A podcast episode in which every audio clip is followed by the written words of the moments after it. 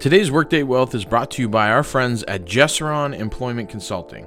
They assist individuals in gaining suitable and meaningful employment. Shoot over to geseron employment consulting dot com.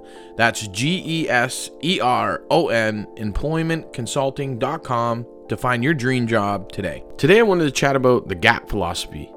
It's a great tool that we use, and its sole purpose is to help individuals find their path in life by using these three principles. G stands for having a giving nature. And we don't mean giving away your lunch money or monetary possessions, rather the knowledge and experience that you've gained. And sometimes all someone needs is someone to give a lending hand or a listening ear. A stands for being authentic, because we can smell fake from a mile away, and it's cringeworthy, but we can see when someone is not being true to themselves. You're on this earth to chase your goals, and if you're trying to chase someone else's, then you've missed the boat completely. And P stands for, I'm sure you can guess it, positivity. But we're not talking about sunshine and lollipop positivity.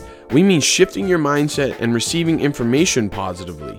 If you come from a negative, judgmental space, you will learn that you've missed some opportunities because of the way you receive information.